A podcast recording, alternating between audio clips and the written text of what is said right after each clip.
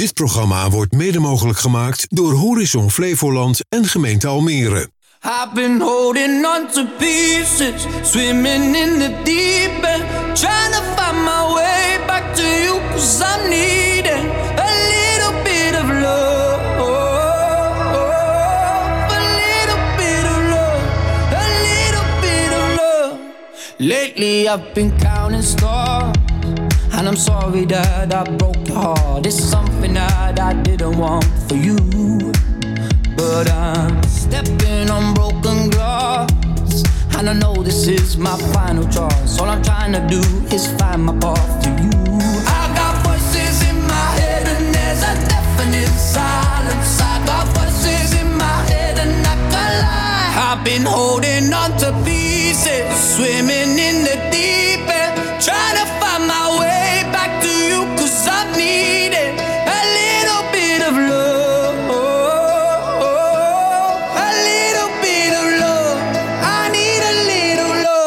just like the air I'm breathing. These open wounds ain't healing. Try to find my way back to you, 'cause I need it. A little bit of love, a little bit of love, a little bit of love, a little bit of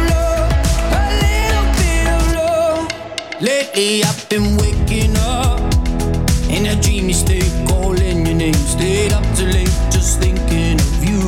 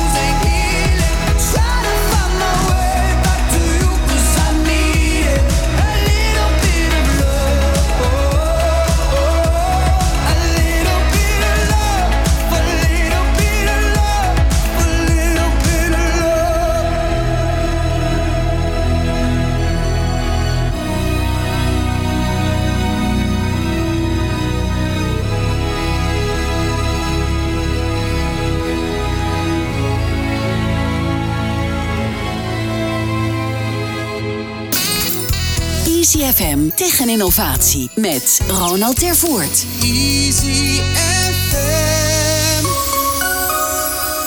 Welkom, dit is E Z F M tegen innovatie, de wekelijkse talkshow over ondernemen op het snijvlak van technologie en innovatie. Ik ben Ronald Tervoort en elke week spreek ik hierover met twee gasten uit de regio.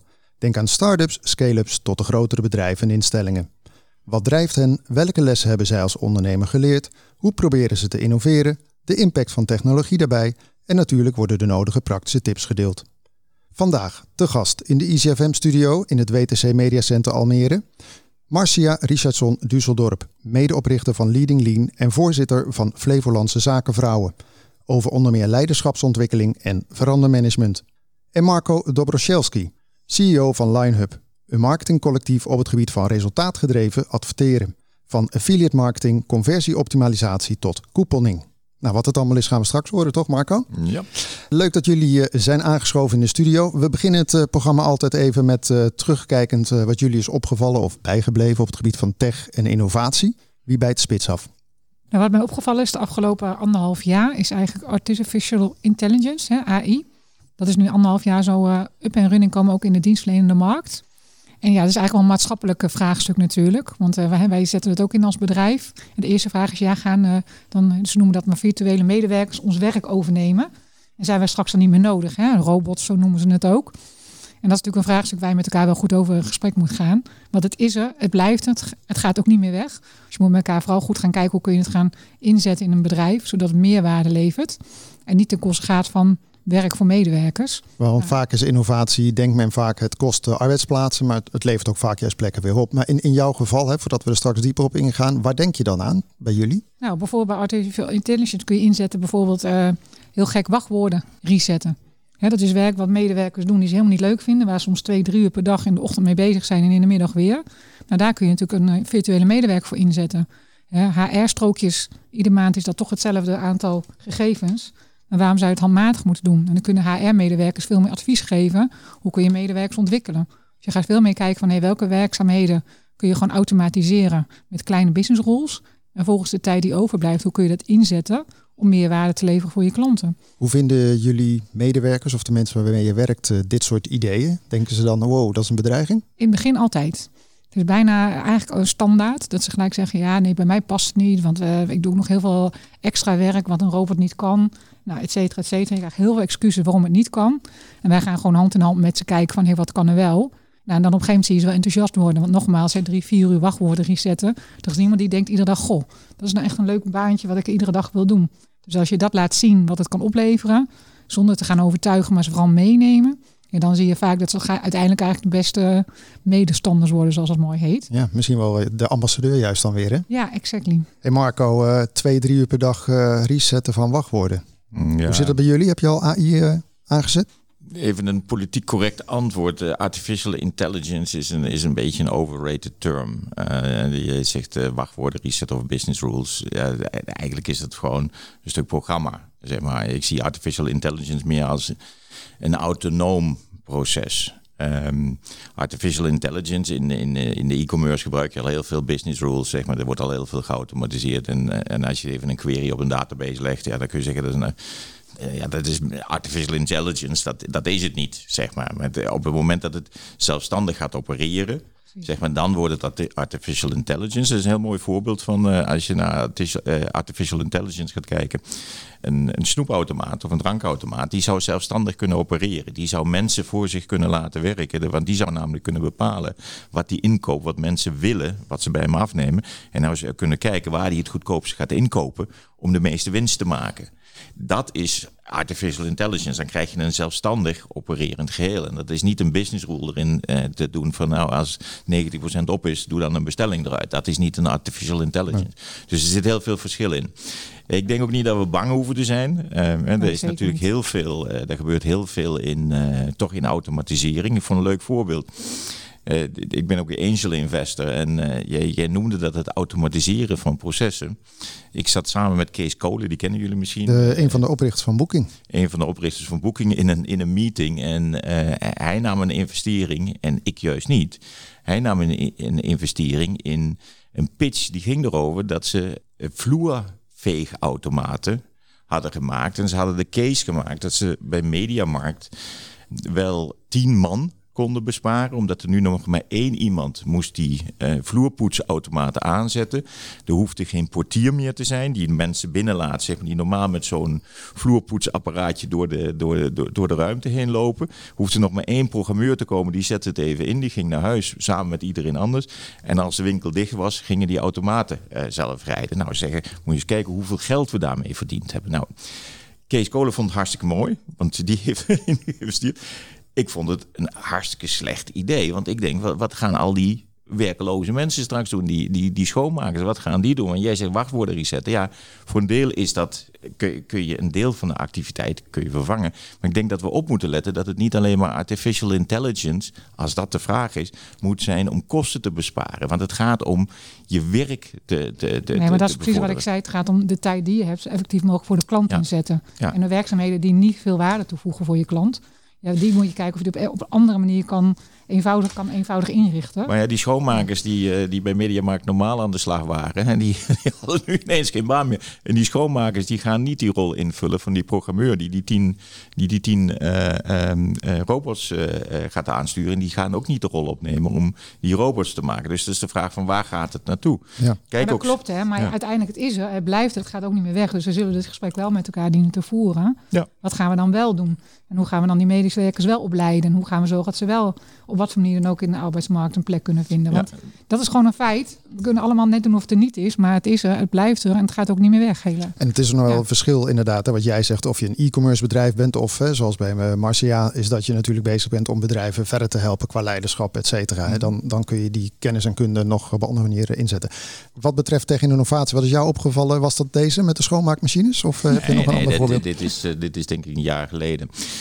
Ik had er even over nagedacht, maar ik had het veel korter gezien. En ik had eigenlijk drie namen die bij me opkwamen. Dat was meneer Satoshi, uh, meneer uh, Lou Otten en uh, MetaKovan. Maar nu kunnen we er een quiz van maken. Die eerste, die snap ik nog, die is uh, van de bitcoin. Die is van de bitcoin. En wie is Lou Otten? Is net idee. Overleden. Dat Schilder. Is de, nee, dat is de, een van de uitvinders van de cassettebandjes. Ah.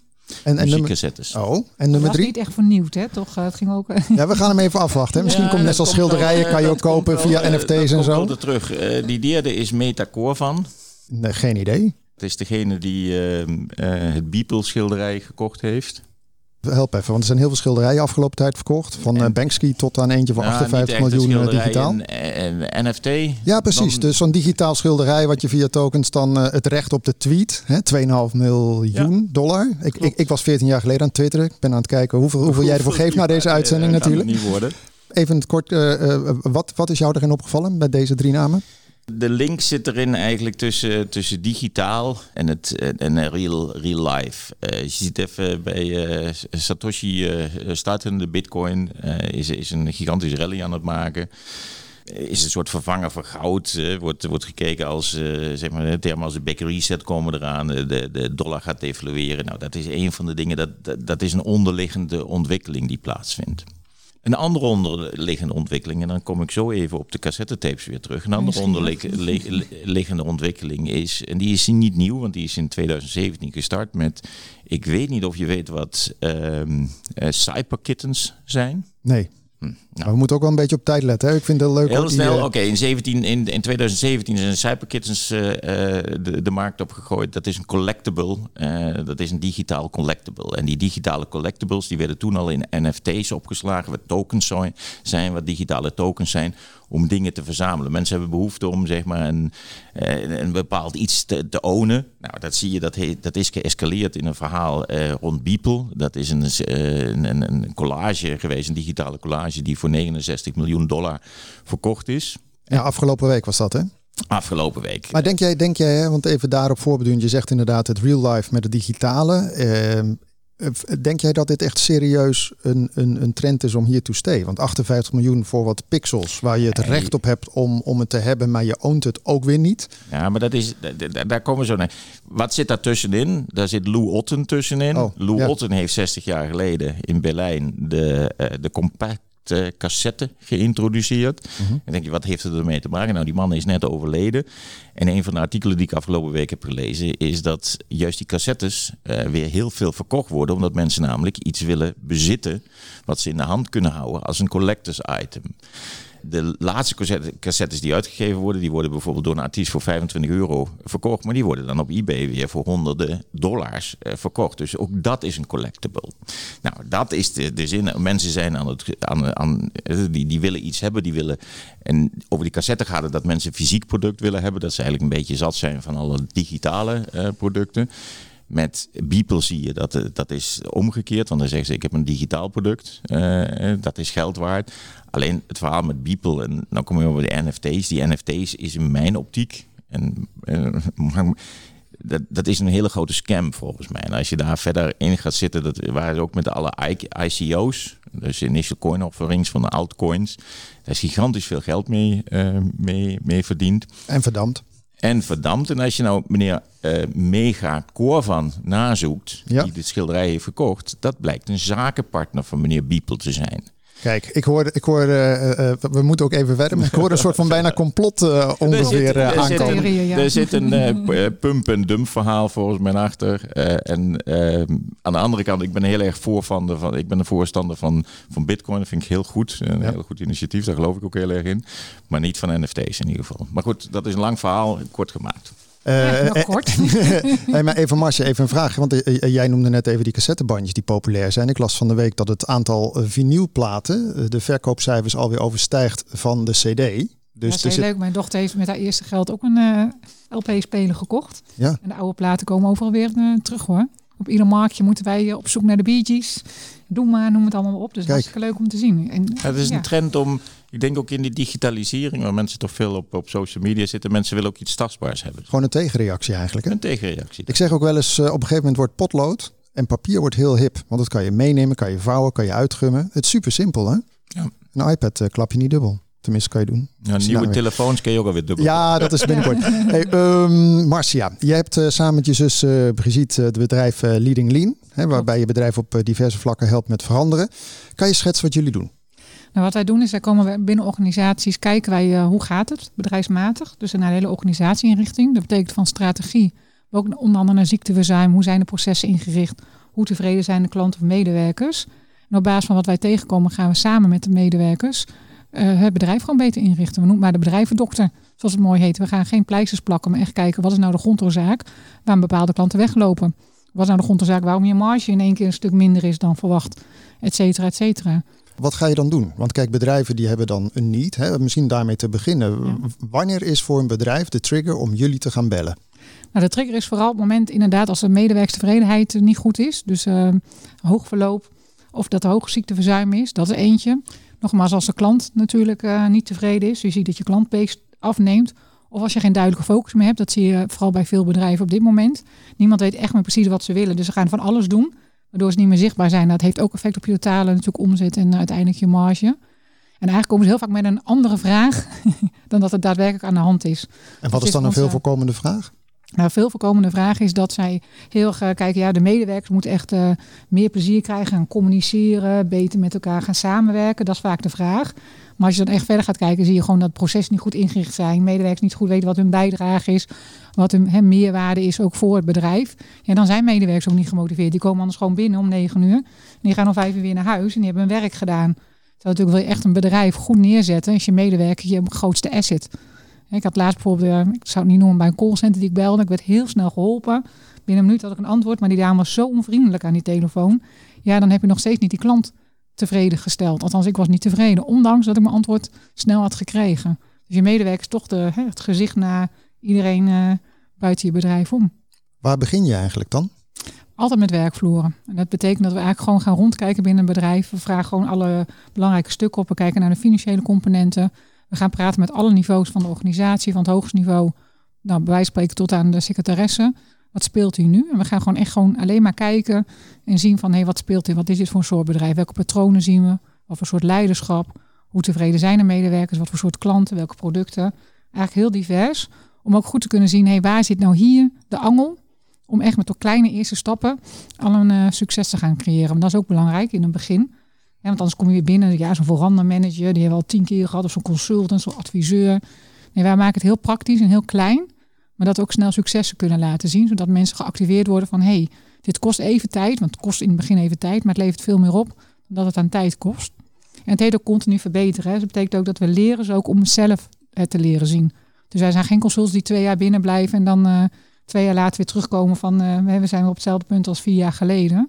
Nee, wij proberen ook echt de mensen zelf vaardig te maken. Dus uh, zeg maar, see one, do one, teach one. En we doen het één keer voor. Dan nemen we mensen mee, hoe doe je dat nu? En de derde keer zijn ze zelf in staat om het te doen. En dat is ook eigenlijk, zie je dat medewerkstevredenheid daar ook omhoog gaat. Hè? Mensen kunnen weer wat bijdragen. Zijn niet alleen maar bezig met uh, dezelfde handelingen. We kunnen ook gewoon verbeteren. Degene die jou uh, inhuurt is vaak, denk ik, neem ik aan de C E O of in ieder geval ergens op board level. Nee, ja, ook zeker. Maar ook gewoon, uh, het begint ook wel eens gewoon bij één team. Een teammanager zegt, hey, wat ik zei, mijn team werkt niet. We zitten tegenwoordig ook veel bij M K B-bedrijven. Dus echt M K B'ers, die werken vaak heel hard in hun bedrijf, maar niet aan hun bedrijf. Dus die zitten in een soort ratrace, die blijven maar rennen. We komen eigenlijk niet verder, om wat voor reden dan ook. Nou, dus die huren ons dan zelf in, zeg maar, dan echt de eigenaar van het M K B.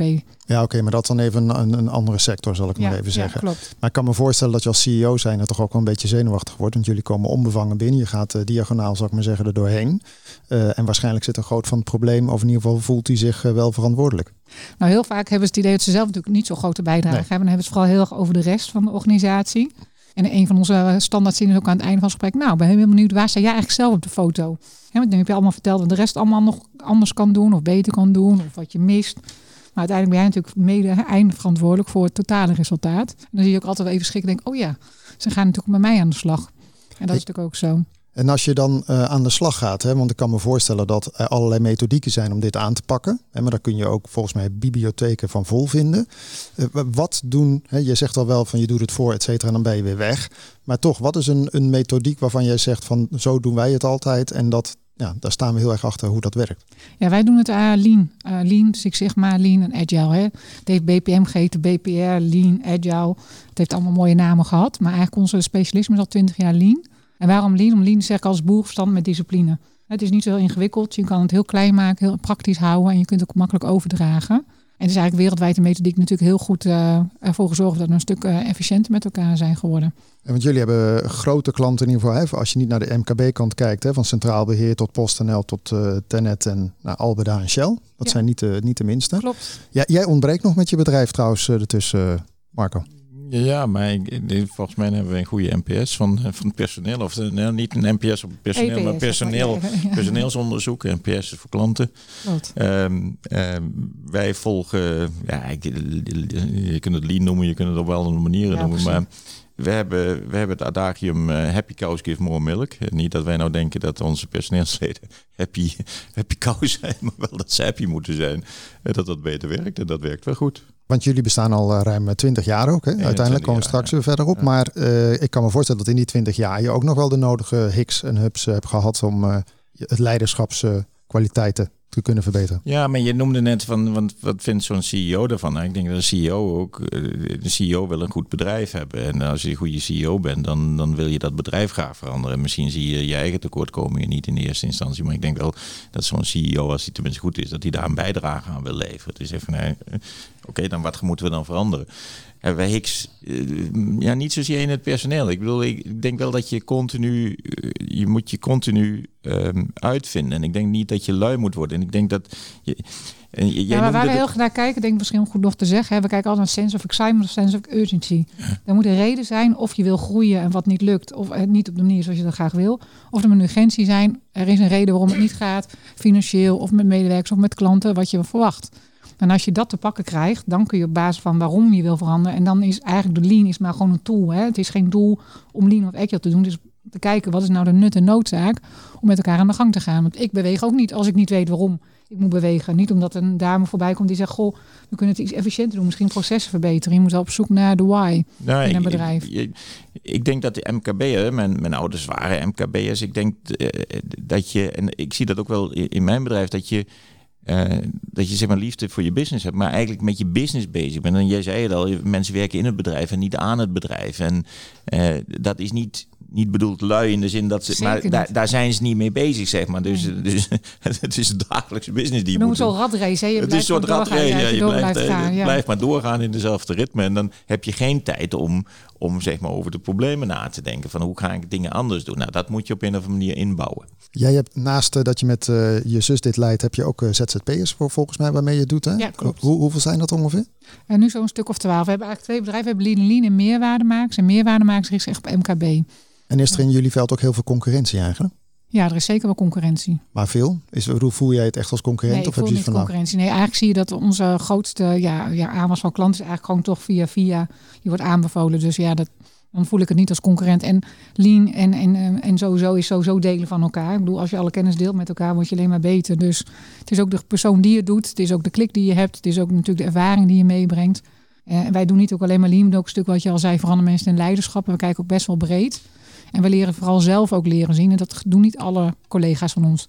Die komen zeg maar een project doen, een programma en zijn klaar. En gaan verder. Terwijl wij hebben er echt wel een ander beeld bij hoe je dat neerzet.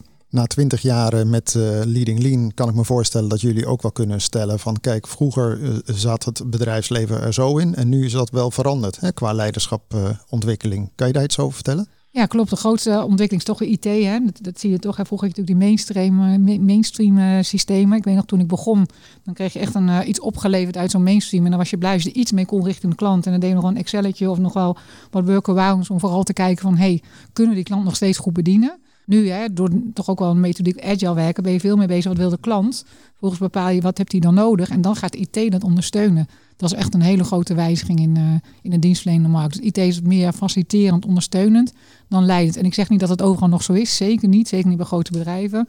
Door alle fuseringen en alle systemen die er zijn. Maar het gedachtegoed om er zo naar te kijken is wel veel meer aanwezig dan twintig uh, jaar geleden. En als je dan kijkt, uh, afgelopen jaar zit natuurlijk nu iets meer dan een jaartje in uh, corona. Ja. Dat betekent ook digitalisering. Hè? Ja, komt ook klopt. I T weer langs. Uh, wat betekende dat voor jullie werk? Allereerst? Nou, sowieso dat je natuurlijk niet meer fysiek met teams aan de gang gaat. En uh, nou, dat werkvloer gaat ook lastig, zeg maar, digitaal. Want je ziet één persoon achter een scherm. Dus je krijgt veel minder mee met de dynamiek. Uh, dat is één belangrijk onderdeel natuurlijk. Dus dan moet je goed naar op zoek van hey, hoe ga je dan wel ook die onderstroom, hè? Want in ieder bedrijf is een patroon onderstroom dat toch uh, inzichtelijk krijgen. Ja, bij de koffieapparaat, hè? Daar ja, gebeurt dat toch ja, altijd? Of, uh, ik rook niet, maar af en toe meeroken is best een mooi moment, zeg ik altijd. Maar, ja, ja. maar dat, maar en belangrijk is natuurlijk dat je inderdaad digitaal, je, je kan niet zo goed zien of mensen nu ja, wat ze aan het doen zijn. Het is echt gebaseerd op resultaten nu. In plaats van dat je met elkaar in een ruimte zit. En met elkaar gewoon uh, kunt zien. Hey, wie, hey, mooi, bijvoorbeeld callcenters. Ja, dan zie je hoeveel calls komen er binnen. Wat is de wachtrij? Nou, dat soort elementen zie je natuurlijk niet meer. Dus die ja, teamsamenwerking die je normaal natuurlijk wel medewerkers ook activeert. Om met elkaar uh, leuk aan de gang te zijn. Dat is er natuurlijk op dit moment niet. Zeker de jonge generatie. Die zitten toch soms op een kamertje. Hè? We zitten in Utrecht, Amsterdam. Ja, die zitten soms met z'n tweeën op een kamertje, hè, noem het voor ons een slaapkamer, al anderhalf jaar. Ja, die zijn niet blij, laat het zo zeggen. En dat ga je merken gewoon ook in uh, energie, in ziekteverzuim. Ja, het, het duurt te lang. Als je kijkt ook voor jullie dan qua uh, de aanwas, hè, jullie worden aanbevolen, zeg je net, vooral mond op mond. Ja. Uh, heeft dat een vlucht genomen sinds Uh... corona, dat, ja. de, dat de noodzaak, nee, want je noemde eerder, hè, ziekteverzuim, financiën, bedoel, dat zijn wel dingen waar je nu uh, ja. tegenaan loopt natuurlijk. Ja, nee, qua werk geen gebrek, laten we het zo zeggen. Nee, je had nog net het tijd om hier de aan te schuiven, geloof ik. Ja, klopt. Nee, maar het is wel heel druk, hè, toch? Ja, het is heel druk op het moment, ja. Wat je al aangeeft, er is gewoon heel veel vraag en uh, om toch op deze manier anders te gaan kijken naar de markt ook. En sommige bedrijven die vroeger natuurlijk het heel goed deden, ja, die hebben nu geen toekomstperspectief. En dan helpen om te kijken, hey, wat is nou je nieuwe strategie en hoe ga je dat dan weer inrichten in je organisatie? Dat soort vraagstukken komt nu. Eigenlijk na een jaar is dat eigenlijk ontzettend uh, een eerste uh, stap die je nu maakt. En daarvoor was het al heel goed, hoe kan ik digitaal gaan werken? Hoe kijk ik toch maar mee? Hè? Dat was dat teams en hoe kan ik mijn processen digitaliseren? Dat is een ander vraagstuk. Dat is meer mm-hmm. praktisch inrichten van uh, je werkmethode. Maar nu komt de vraag, oké, okay, hoe gaat de wereld hierna eruit zien? Maar we zitten er nu ook in. Laten we nu ook vooral kijken wat we kunnen doen. En dat maakt ook alweer dat bedrijven inderdaad meer aan hun bedrijf gaan werken dan in hun bedrijf. Je wordt bijna gedwongen, hè? Laat ik het maar zo zeggen, door de marktomstandigheden en uh, door corona. En dat geeft ook een hele mooie nieuwe inzicht. Hè. Laat het ook niet vergeten. Hè. Het is niet alleen maar dat het niet goed is. Het creëert ook een hele mooie nieuwe ja, markten die er in het begin niet waren. En die nu door creativiteit wel weer ontstaan. Hoe lang duurt zo'n traject eigenlijk uh, als je het ingaat? Ik bedoel, het zal wel verschillen natuurlijk per bedrijf. Ja, de kijk, grote, die grote organisaties zoals bij Tenet en Achmea, dat soort bedrijven, dan ben je wel een jaar, anderhalf jaar binnen. Dat je hebt natuurlijk, zoals bij Achmea had het over tweeëntwintigduizend medewerkers. Ja, dan heb je wel een uh, uitdaging. Doe je dan ook niet alleen. Hè? Dan heb je ook een team uh, met wie je het samen doet. En bij M K B's is het meestal zo'n drie, vier maanden om op te starten. Dan ga je, laat je ze eigenlijk weer eerst uh, in de praktijk brengen wat zij uh, geleerd hebben. En dan hou je eigenlijk vinger aan de pols. En op het moment dat nodig is, stap je weer even in, stap je weer uit. Het is niet zo, wij zijn geen consultants van uurtje facturen, uh, vijf dagen in de week bij een klant. Daar geloof ik ook niet in. Mm-hmm. We zijn gewoon met elkaar iedere keer een stap aan doen. Dan moet je ook de ruimte geven om dat even te kunnen doen in de praktijk. En dan ga je terug reflecteren. Is dat gelukt? Ja, mooi. Dan gaan we de volgende stap. Zo nee, dat wordt dan wel je volgende stap. E Z F M Tech en Innovatie met Ronald Tervoort.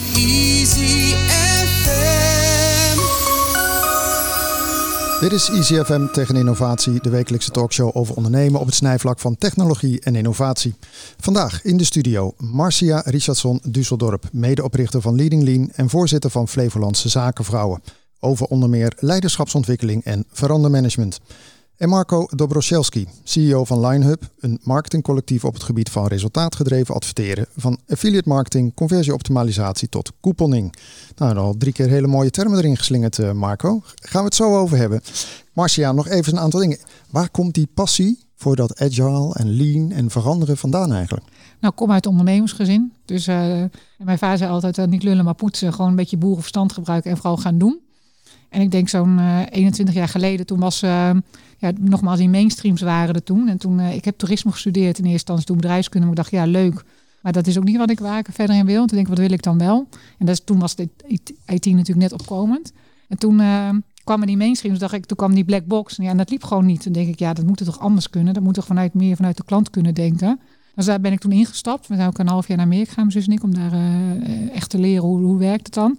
Toen terugkwamen, zijn we gewoon gestart. En toen kwam in één keer Lean uh, als methodiek. Ik denk, hé, hey. En ik weet dat ik tegen mijn zus zei, ik heb volgens mij een methodiek nu. Een gedachtegoed die wereldwijd ingezet wordt. En Toyota, iedereen is er succesvol mee geworden. Die we kunnen gebruiken om ook het wat wij doen voor anderen ook te, la- te vaardig te kunnen maken. Want het helpt wel als je een bepaalde uh, uitgangspunt hebt. Nou, zo zijn we eigenlijk begonnen. Dus eigenlijk de koppeling tussen grote mainstreams, klant.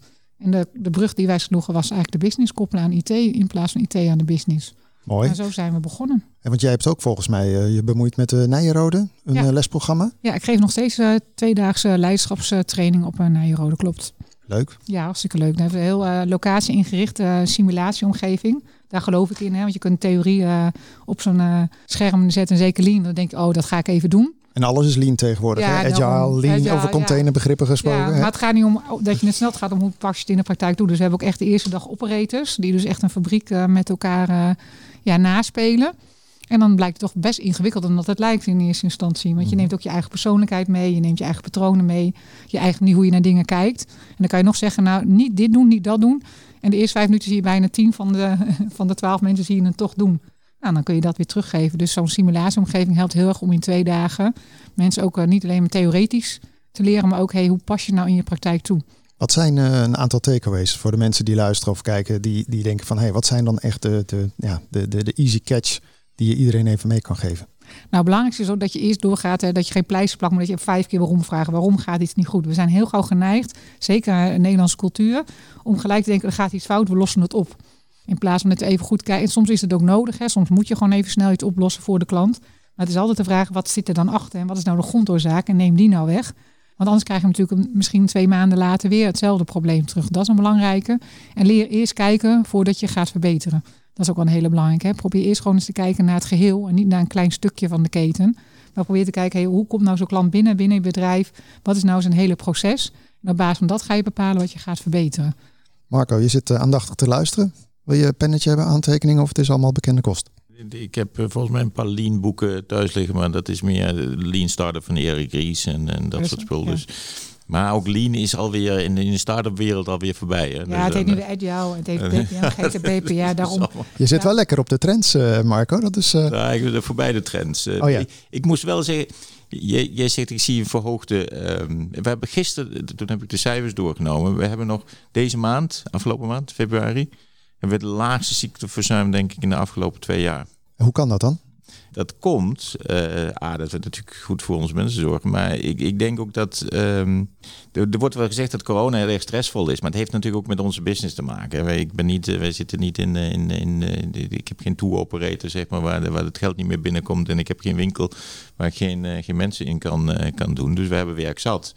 Ik denk dat onze mensen wel tevreden zijn. We hebben ook aangegeven, ook, ook bij ons zitten mensen zeg maar in Amsterdam op een klein kamertje met z'n tweeën. En die worden knettergek, want de ene praat, die moet die baan doen en de andere moet die baan doen. Maar we hebben ook aangegeven, luister, kijk niet alleen maar naar het slechte, maar kijk ook naar je voordeel. Je hebt geen reistijd. Er zit best in onze business zit best groei in. Dus uh, ja, er zit mooie ontwikkelingen. En, uh, profiteer ervan, neem een uurtje extra uh, wandelpauze, dat je ook even naar buiten komt. En Uh, ja, dat, dat werkt in ieder geval wel in de... We zien het in de, in de ziekteverzuim is, is heel erg laag. En de kans zijn mensen zich dan niet ziek melden. Dat zou ook nog kunnen, maar... Ja, dat, dat is weer anders in onze business. Hè. Jij zegt van ja, je kan niet zien wat iemand doet. Uh, bij ons maakt het ook niet uit wat iemand doet. Nee, want... precies.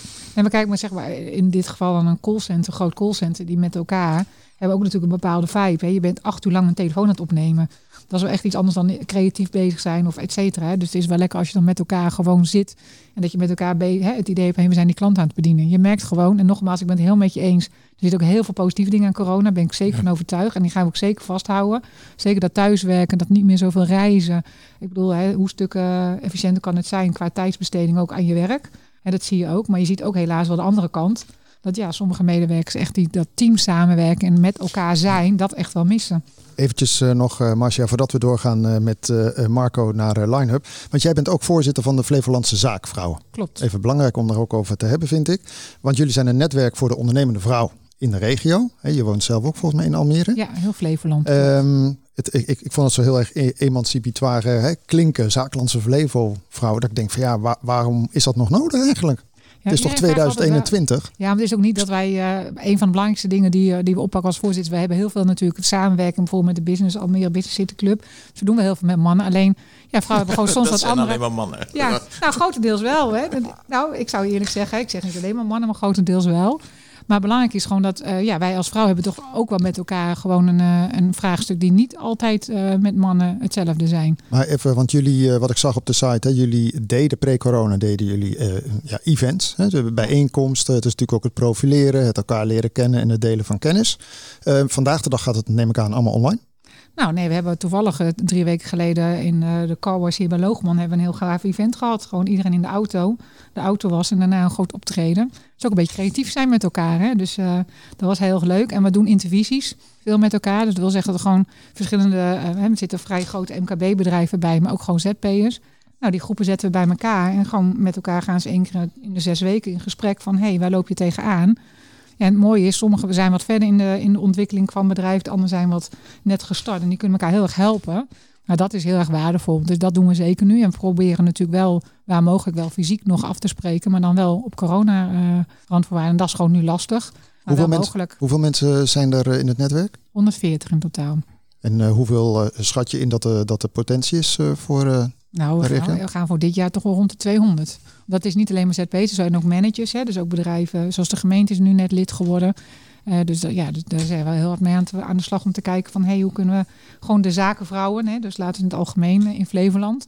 Want op een gegeven moment, we zijn de grootst groeiende provincie qua ondernemers, qua vrouw, vrouwelijk leiderschap. Nou, waarom zouden we elkaars krachten niet bundelen? En kijken hoe we elkaar kunnen versterken. Het is ook weer gek dat het er nog steeds nodig is. Nee, maar het is niet nodig. Het is iets wat je creë- creëert. Hè. We hebben natuurlijk het V B A. Ik bedoel, daar zijn we ook gewoon li- grotendeels van onze medewerkers zijn er gewoon lid van. Maar op een gegeven moment wil je ook een unique selling point. En dat hebben we gewoon gedaan door, nou als het nou gewoon netwerk... We hebben natuurlijk ook de verkiezingen, hè, Flevolandse Zakenvrouwen van het jaar. Nou, dat is gewoon een verkiezing die nou, landelijk gewoon heel goed bekend staat. Hè, de dame die anderhalf jaar geleden gewonnen heeft, nou, die is zelfs op nationale tv geweest. Dus ja, het creëert ook wel gewoon een bepaalde zichtbaarheid... Dat, en, dat klopt, maar wat zou je ervan vinden als Ronald straks met de I C F M de zakenman van het jaar eh, verkiezing gaat doen, waar je alleen maar als... Als man mag meedoen. Als man mag meedoen. Dat, ik zou dat... zeggen, go for it. Ja, maar het heeft te maken met valt, je... Dat valt heel... Het heeft te maken met je met dat je, grappig, met je mindset. Maar dat vind ik wel leuk, want het maakt ja. niet uit waar ik kom. Want ik ben natuurlijk ook in andere programma's geweest. Dit vraagstuk komt altijd naar boven. En ik denk... Who cares? Ik bedoel, als wij als vrouwen het nou leuk vinden om met elkaar over vrouwenonderwerpen te hebben... en we hebben een verkiezing... waar we met elkaar zichtbaar hebben. Ik zou niet inzien waarom mannen dat niet mogen doen. Ik, doe, ik zou zeggen, go for it. En uh, we komen zeker op je verkiezing. Hey Marco, nou, eenentwintig jaar. Ja. Ben jij actief al in het performance marketing? Hè? Het resultaatgedreven adverteren. Zoals ik het kort uh, samenvatte aan het begin. Kan je even uitleggen voor de mensen die dat ja, niet helemaal helder voor hun geest hebben. Wat houdt dat in? Nou, volgens mij had uh, Marcia dat al gezegd. Niet lullen, maar poetsen. Ja, maar dat, uh, ja, dat zeggen ze in Rotterdam ook natuurlijk. Maar j- j- jij bent uh, C E O van Linehub. Dat ja. bestaat uit een, een, een, een viertal bedrijven die actief is op dat gebied. Ja. Kan je even, gewoon even vertellen wat Linehub doet? Nou, ik wil wel even... De performance-based marketing richt zich erop dat we op resultaat afrekenen. En resultaat is, is ook een moeilijk begrip. Dus het zijn niet uh, uh, metafysische begrippen als van... nou ja, u heeft bereik of mensen hebben het gezien. Nou, wij, wij hebben heel veel te maken met, met zeg maar transactiegedreven uh, afrekenmethode. Dus uh, hoeveel verkoop je? Dan reken je af over de, de, de verkoop of hoeveel leads wil je hebben. Hoeveel telefoonnummers. Nou, niet telefoonnummers, maar hoeveel aanvragen van een bepaald product wil je hebben. Dat is hetgene waar we over afrekenen. En dat is wat we met name performance-based marketing noemen. Of resultaatgericht marketing. Uh, dat is weer iets anders dan no Q en O P. Maar, maar goed, er zijn een heleboel termen die, die, die zitten erin. Maar wij zitten in met name transactioneel gerichte uh, marketing. Dus uh, je besteedt een euro. Nou, uh, het adagium is dat uh, van iedere euro de helft is weggegooid. Alleen je weet niet welke. Nou, die helft gaat naar jou. Uh, de helft zak. Die niet weggegooid is, die gaat naar mij. Want daar krijg je iets voor terug. Meerwaarde. Ja. Ja. Daar, daar creëren we meerwaarde voor. En dat andere stuk, dat uh, moeten we bij Google wezen of zo misschien. En, maar jij hebt vier bedrijven daaronder zitten. Want ik, ik noem aan het begin conversie optimalisatie. organisatie, couponing. Uh, couponing ja. zijn fysieke coupons hè, die je volgens mij uh, uit, uit ja, nou, ja, alle handen ja. misschien, maar goed dat ik... Uh, Niet uit alle handen. Oké, okay, maar... maar uit andere, andere bladen uh, kunt halen. En je hebt ook nog uh, affilieprint. Wat, wat is nou binnen jullie bedrijf, voordat we helemaal diep gaan wat al die onderdelen zijn, want we gaan misschien een beetje ver, maar wat, wat is nou het meest uh, succesvolle uh, stuk daarvan? Is dat ook uh, het, het oudste onderdeel? Nee, ik denk dat we dat we succesvol met, met, met alle producten zijn. Ik moet wel aangeven dat nu op het moment de, de, zeg maar de, de, de Mediamarkt, adviestak, wat is meer, dat is wat, wat Conversive bijvoorbeeld doet, dat heeft heel erg te zwaar te maken. Uh, klappen gekregen van, uh, toch van vorig jaar nog van de COVID-crisis. Maar met name ook omdat we daar voor negentig procent in de festivals en in, de, in, in het toerisme zaten. Nou, ik hoef je niet te vertellen wat de festivals uh, gedaan hebben. Ik vond het heel grappig, want uh, ja, goed, dat is een verhaal wat ik vaak over... Heel, heel even dit stukje. In maart, uh, normaal bij mediabureaus heb je een soort retainer. En die retainer die spreek je af. Retainer betekent dat je een bepaald vast bedrag betaalt per maand. En die retainer die spreek je af voor drie, zes of een jaar. In maart, eh, zoals jullie allemaal weten, we zitten hier een jaar in de coronacrisis. In maart viel, eh, en, en viel de, de lockdown en toen werd ook bekend van, hey, we gaan al die festivals niet door. Maar die festivals die hadden al een retainer afgesproken. Die hebben een contract om zoveel euro's in de maand te besteden. Dus wij hebben ook nagedacht, hmm, wat gaan we doen? We kunnen, die, we kunnen die klanten wel aan hun contract houden. Maar ja, daar worden zij ook niet blij van. Wij ook niet, want we lang term. Kijk, dus wat ga je hebben... doen voor het geld ook als en geen festival? Nou ja, zij moesten uren afnemen. Dus ik moet mijn mensen betalen. Dus dat is natuurlijk het verhaal. Hè? Dat ja. was nog even voor, de, voor enige N O E-dingen. Uh, uh, En toen hebben we gezegd, weet je wat, we, we, we stoppen die retainer per maand en dan zeggen we na, in het najaar mag je dan weer terugkomen. Nou, ik weet niet, jullie hebben gezien, in het najaar is niemand teruggekomen. Twee weken geleden was het eerste bedrijf wat ons weer benaderd heeft. Die zeggen, hé, hey, het begint weer langzaam op te starten, misschien moeten we weer, uh, weer doorgaan. Nou, dat, dat vind ik wel leuk, dat ze dan ook weer zelf terugkomen, zeg maar. Wij hadden al het idee van, nou, ja, die retainer hoef je niet meer op terug te komen. Want die bedrijven bestaan al wa- waarschijnlijk al lang niet. Ja, of ze hebben andere urgente issues. Maar wat is dan, uh, want, want een van de onderdelen die uh, is een van de oudste is Desicon, hè? Dat is Desicon, voor twintig ja. jaar. Uh, hè, maar jullie zitten dan heel erg in ieder geval op het, uh, zoals je het, uh, het koppelen en het uh, eigenlijk het bemiddelen. Een soort van managed marketplace. Hè, kun je ja. het ook misschien wel noemen. Hè? Het, het, het brengen van vraag en aanbod en, en jullie participeren daarin. Uh, digitaal en ook met fysieke dingen. Maar uh, waar zit in jouw business dan uh, de groei vooral?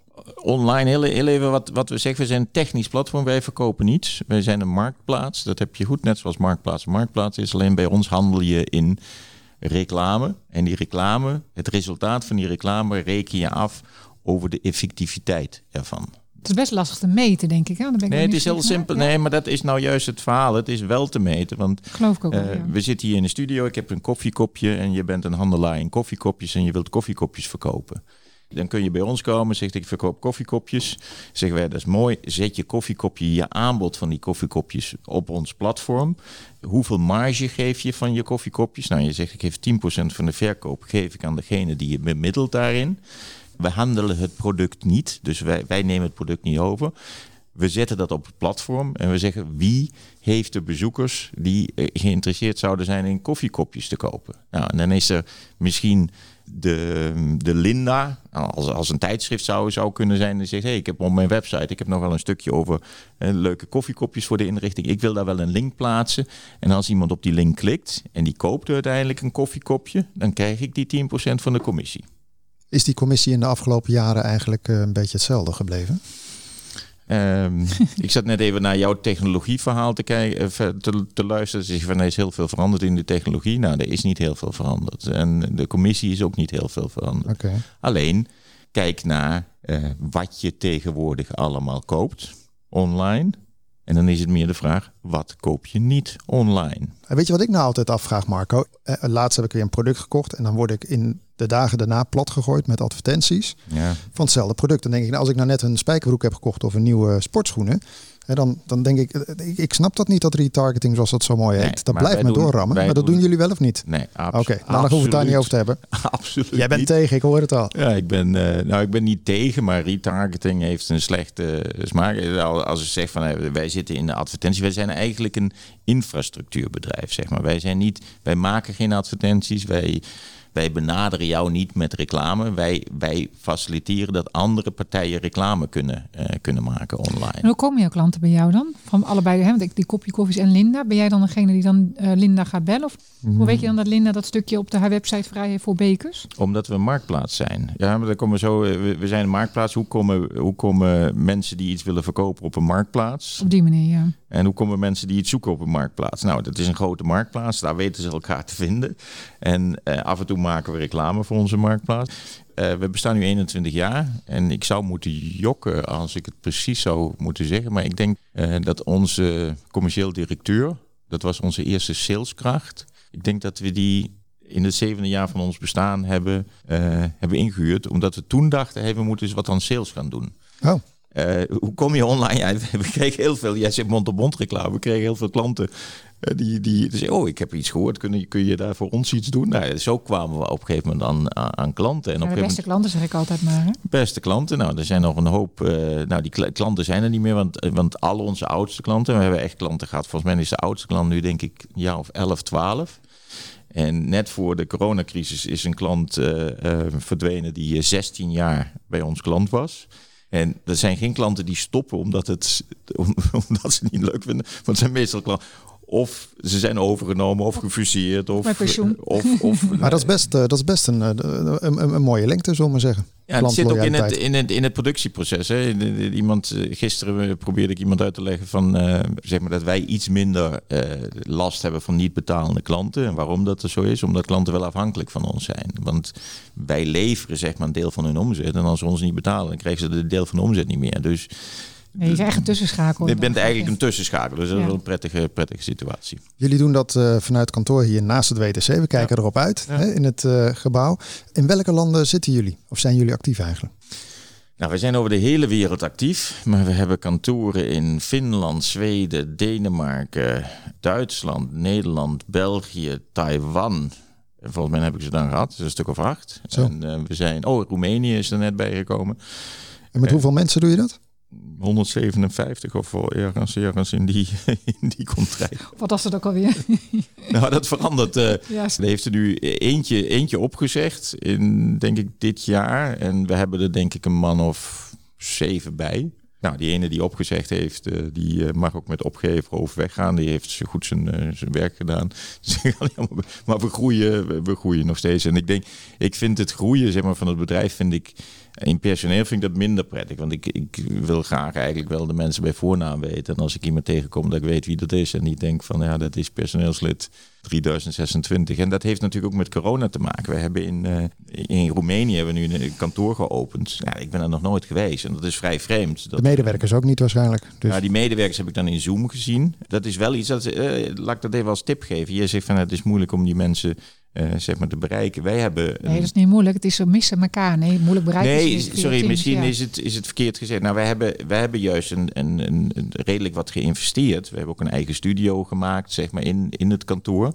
Om uh, de vrijdagmiddagborrel te modereren ja, en dan mensen bij elkaar te doen. En uh, daar geld in te investeren om te zorgen dat mensen zeg maar contact met elkaar kunnen houden. Ben je, ben je extra gegroeid door corona? Of was die groei sowieso al uh, de jaren daarvoor ook? We zijn in omzet niet gegroeid. We zijn in omzet stabiel gebleven. Uh, nou, goed, als, als mocht je het interesseren, is vijfenveertig miljoen.